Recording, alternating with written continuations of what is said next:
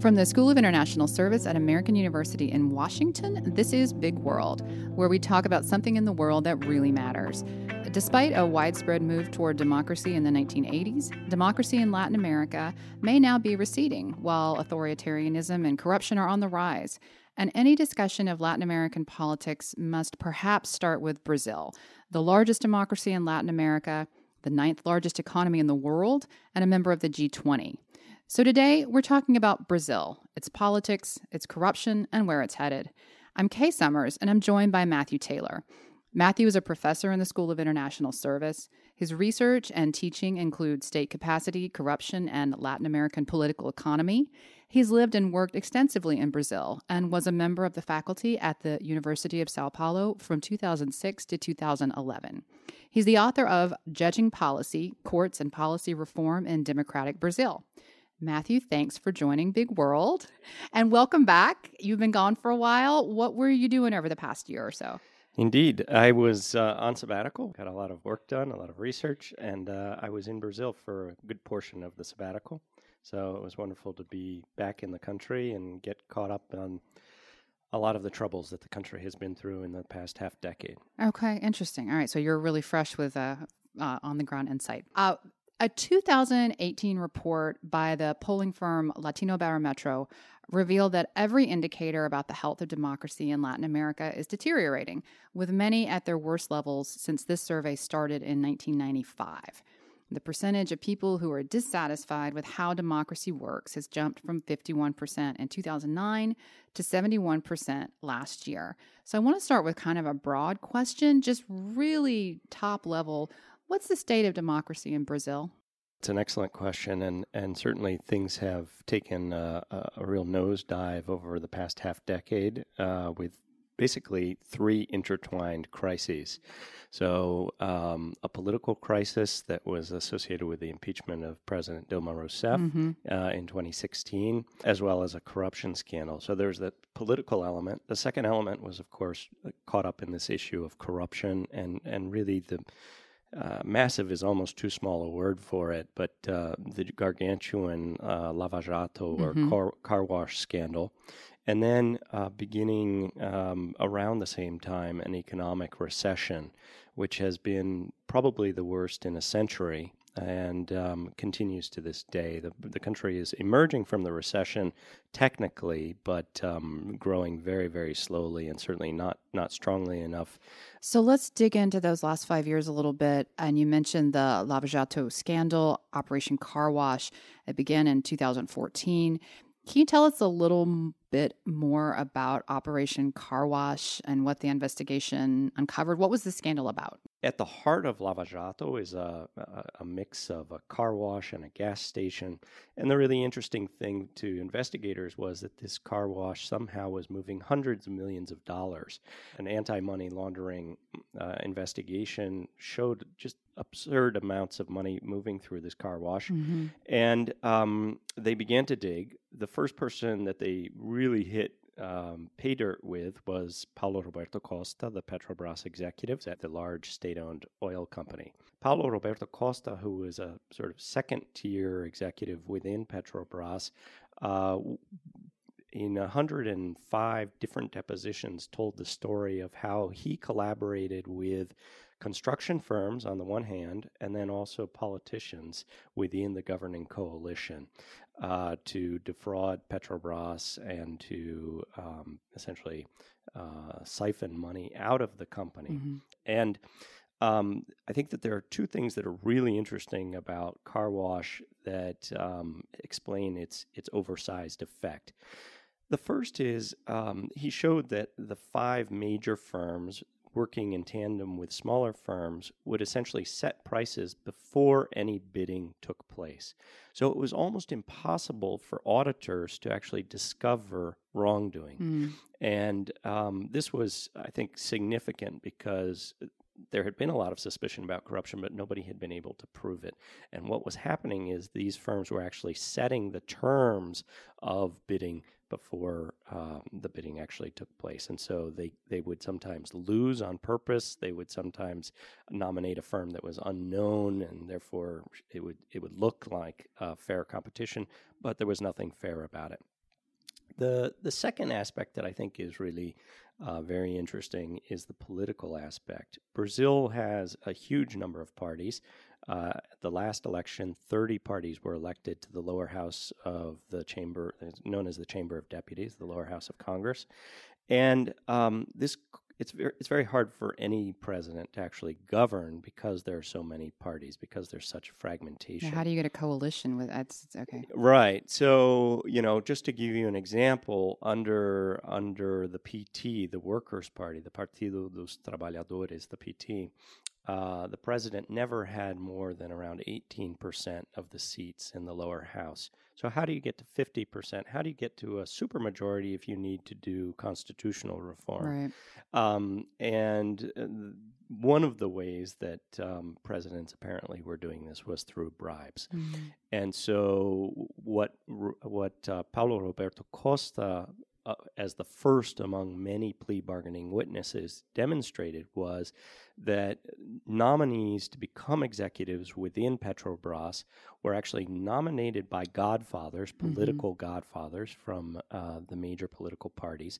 And then in exchange for that nomination, they would kick back very significant funds through the construction firms. So you had this collusion between three major actors. You had the executives in Petrobras, you had coalition members within the political system, and then businesses, construction firms specifically. So talking about Lava Jato and its sort of far-reaching ramifications in Brazil, the former president, Dilma Rousseff, was impeached in 2016, and those things are tied together, right? I mean, her impeachment was directly tied to Operation Car Wash. That's a million-dollar question. I think that the answer is going to be a little bit academic, but I think it is important for us to distinguish the various causes of the impeachment. So far before we get to the corruption investigation, it's important to recognize that Dilma Rousseff was chosen, sort of handpicked by President Lula mm-hmm. when he left office to be his successor. By all accounts, Dilma Rousseff was fairly hard-charging, a little bit authoritarian in her treatment of politicians, certainly very direct. That really hurt her political support in Congress. The second problem, though, was that Dilma Rousseff, beginning in 2013, there were these massive street protests. Mm-hmm. The protests arose for a variety of different reasons. They started out as protests that were very local to Sao Paulo, the state of Sao Paulo, and particularly to the city of Sao Paulo, protests about bus fares. At that point, the protests, which were taking place over days and then weeks and then indeed months, the protests turned more to public services mm-hmm. and to corruption. There were two proximate events that I think were also important to the protests: the World Cup and the Olympics, which were happening in 2014 and 2016. And Brazilians, I think, were understandably quite frustrated with lackluster public services on the one hand, mm-hmm. and the fact that FIFA, the World Soccer Federation, was getting public support for stadium construction that really looked, in many cases, like white elephant construction, projects that would not be used again in the future and that were really just benefiting FIFA. And then, as I mentioned at the outset, there was another factor. Beginning in about 2012, having survived and actually thrived during the global financial mm-hmm. crisis, Brazil's growth began to peter out. So Brazil grew in 2010 when Dilma was running for her first term. Brazil was growing at 7.5%, which is out of this world for Brazil. That's a growth rate that's unparalleled in the history of this current democratic regime.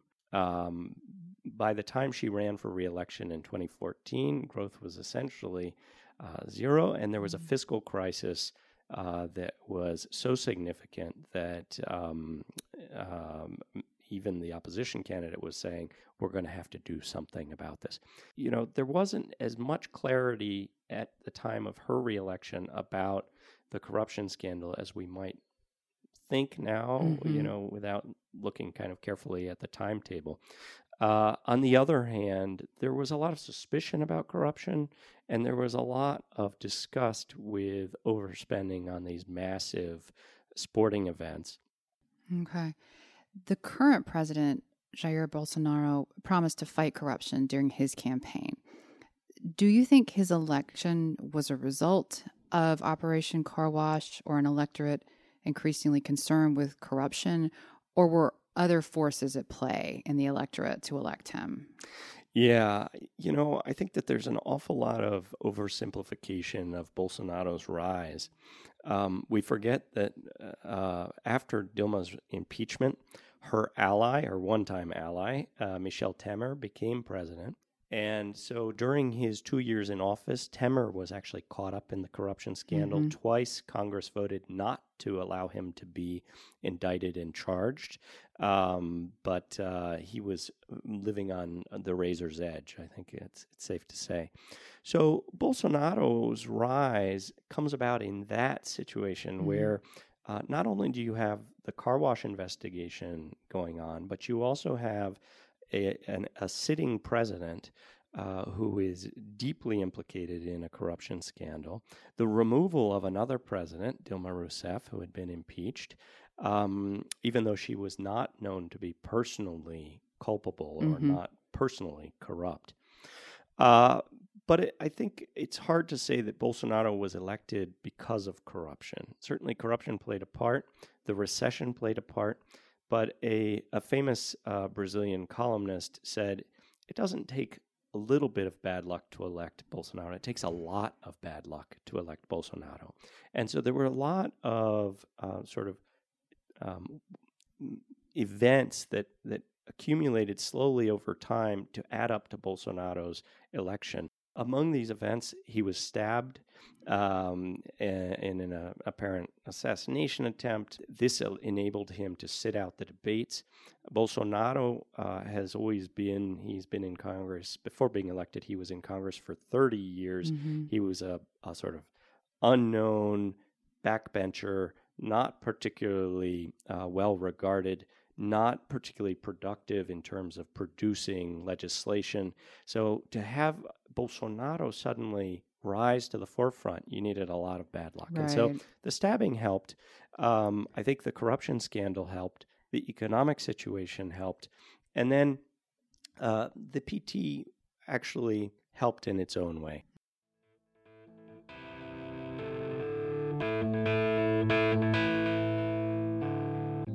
Matthew Taylor, it's time to take five. This is when you, our guest, get to daydream out loud and reorder the world as you'd like it to be by single-handedly instituting five policies or practices that could change the world for the better.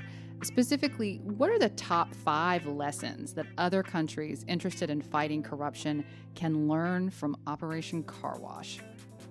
All right. Well, I think the first one is that fighting money laundering is essential to undermining corruption networks. We saw in Car Wash, it all began with an investigation of a car wash. And going after that money and the trails is essential. The second, though, is international. And I think Car Wash demonstrated that even when Brazilian institutions were working really, really hard, they just gained wind at their back as soon as other governments cooperated in fighting money laundering, offshore banking, and the scandal itself. Third, Brazil, I think, demonstrates without a doubt that cooperation across agencies is essential to getting to the bottom of corruption. And for many years, most institutions, most agencies in Brazil were not cooperating. Over time, they gradually recognized this and started to build networks where personal ties between members of different agencies were essential to sharing information, sharing tactics, developing strategies. Fourth, I don't think Car Wash would have succeeded if it weren't for public support. If you don't have public support, it's really easy for politicians to fight back, to push back, to do everything possible to undermine the investigation. And then finally, I think that the biggest lesson I take away is that there are no shortcuts. Mm-hmm. In fighting corruption, there are no big bangs. You have to go step by step. Incremental progress is probably more productive over the long haul than trying to resolve everything in one single investigation, one single fell swoop. Improving institutions is a really long process. So you don't fight corruption without political will, popular support, and a dedicated civil service that actually can affect these types of changes. You said it better than I could. Oh, okay, awesome. All right. Thanks very much. Matthew, I want to circle back to that Latino Barometro report that I mentioned at the beginning, surveying opinions about Latin American democracy. So in Brazil, only 7% of people surveyed said that government was interested in everyone's well-being. I don't necessarily think that people's perceptions of government corruption are tied directly to whether or not they think government is working for them. I think it matters more where the corruption is and whether or not it's obviously harming their everyday lives or they think it is. It can affect their faith in government and their overall trust in whether or not government cares about them. How does corruption affect average Brazilians? It's a great question. I mean, I think that your question actually points to one of the problems, which is that Brazilians, like people everywhere, are often wildly over-optimistic about what would happen if we got rid of corruption. That is, we tend to overweigh how much money is drained away by corruption. Waste, fraud, and abuse. Waste, fraud, and abuse. That's right. And so... I'm the first to say we should fight corruption, but the problems, I think, of governance in Brazil are not driven, the amount of money that corruption sucks up is significant, but it doesn't account for lackluster public services. It is not sufficient to explain why public services are as bad as they are. Mm-hmm. I think, though, that corruption is also often an umbrella term that we use to cover a lot of different other issues. And in the demonstrations in Brazil and in the election, a lot of times when you were hearing corruption, you were hearing an abusive civil service, an abusive public sector. Brazil doesn't have a particularly large civil service. It's about on par with the rest of Latin America, and Latin America itself doesn't have particularly large civil services. But Brazil has an extraordinarily expensive civil service. And so this is one political scientist, Barry Ames, has famously said, the state in Brazil serves itself. Mm. And I think that that's a perception that gets sometimes caught up in perceptions of corruption. So when Brazilians, as they increasingly did over the past half decade, say corruption is our number one problem, I think that they're talking about corruption per se, but they're often also talking about these broader problems of an inefficient state that is not achieving the goals that it was designed to achieve. So I mentioned at the beginning this report about people's thoughts about democracy in Latin America and how there was this move in the 80s toward democratization. Have these corruption scandals had a deleterious effect on the reputation of democracy in Brazil among its citizens? Do you think that people are blaming democracy and saying if we had a more authoritarian type of government, we wouldn't have this? Is any of that happening? I think one of the hopeful things that comes out of surveys on democracy is precisely that the democratic regime, is not really in question.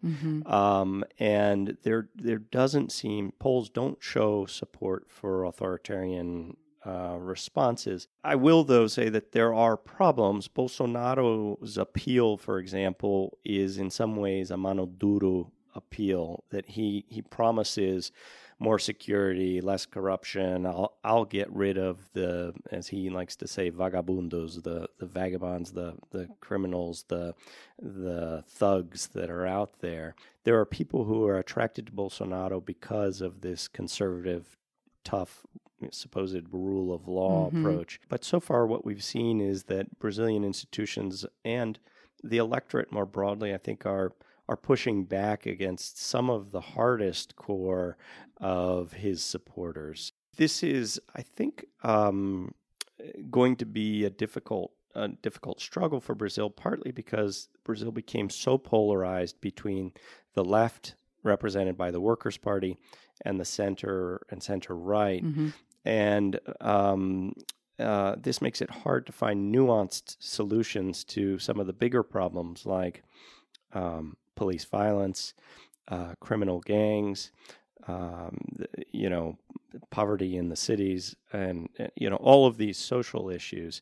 Right now, there's sort of a black and white separation, and oftentimes it seems like Brazilians are forced into a binary choice between the tough on crime side, even if they don't agree with all facets of Bolsonaro's approach, and the emphasis on social equity, which was the hallmark of the Workers' Party, even if Brazilians don't agree with all aspects of that approach. And so this polarization is extreme. And I think that the next election will be an interesting one to see if that black and white binary polar opposition can be broken into a more effective form of political representation. How do you think Bolsonaro fits or doesn't fit into the trend of countries electing right-wing nationalist leaders? And you could include President Trump in that category. Some of the leaders in Europe that have sprung up over the last few years, is he part of a trend? I'd like to think not, but I think probably. Yeah. I think Bolsonaro is an interesting... he fits the mold in some ways. One way that he fits the mold is his total disregard and disgust with conventional media, his willingness to turn to Twitter, his willingness to break the norms of common convention and how we should treat opponents, how we should treat the press, how we should treat criticism. These are, I think, more calculated than they appear on the face of it. We tend to interpret these actions as simply the expressions of somebody who is unhinged at some level. But, more and more, the more he repeats this kind of aggressive action, it seems calculated to offend in ways that actually build support among a certain parcel of the population. And I don't think we have to look too far to see other parallels in world politics. On the other hand, though, Bolsonaro really does represent some very Brazilian conservative faction. The other aspect is his appeal to evangelicals and neo-Pentecostals. And so this is, I think, a little bit different from the United States right now, although there are some parallels. But Bolsonaro he's married to an evangelical, and he has done a lot of outreach to the religious right in Brazil. Last question. What do you love about Brazil? What do I love about Brazil? Well, I was in Brazil this past year, and despite everything that's going on, there's no better place to just have a wonderful conversation with people who, no matter how dire the situation is, are willing to laugh about it. Brazilians are wonderful at poking fun of the situation that they're in, of their own country, but at the end of the day, you get to laugh with them, and I love that. Thank you for joining Big World to discuss politics and corruption in Brazil. Matthew Taylor, it's been great to speak with you. Thank you. Big World is a production of the School of International Service at American University. Our theme music is It Was Just Cold by Andrew Codeman. Until next time.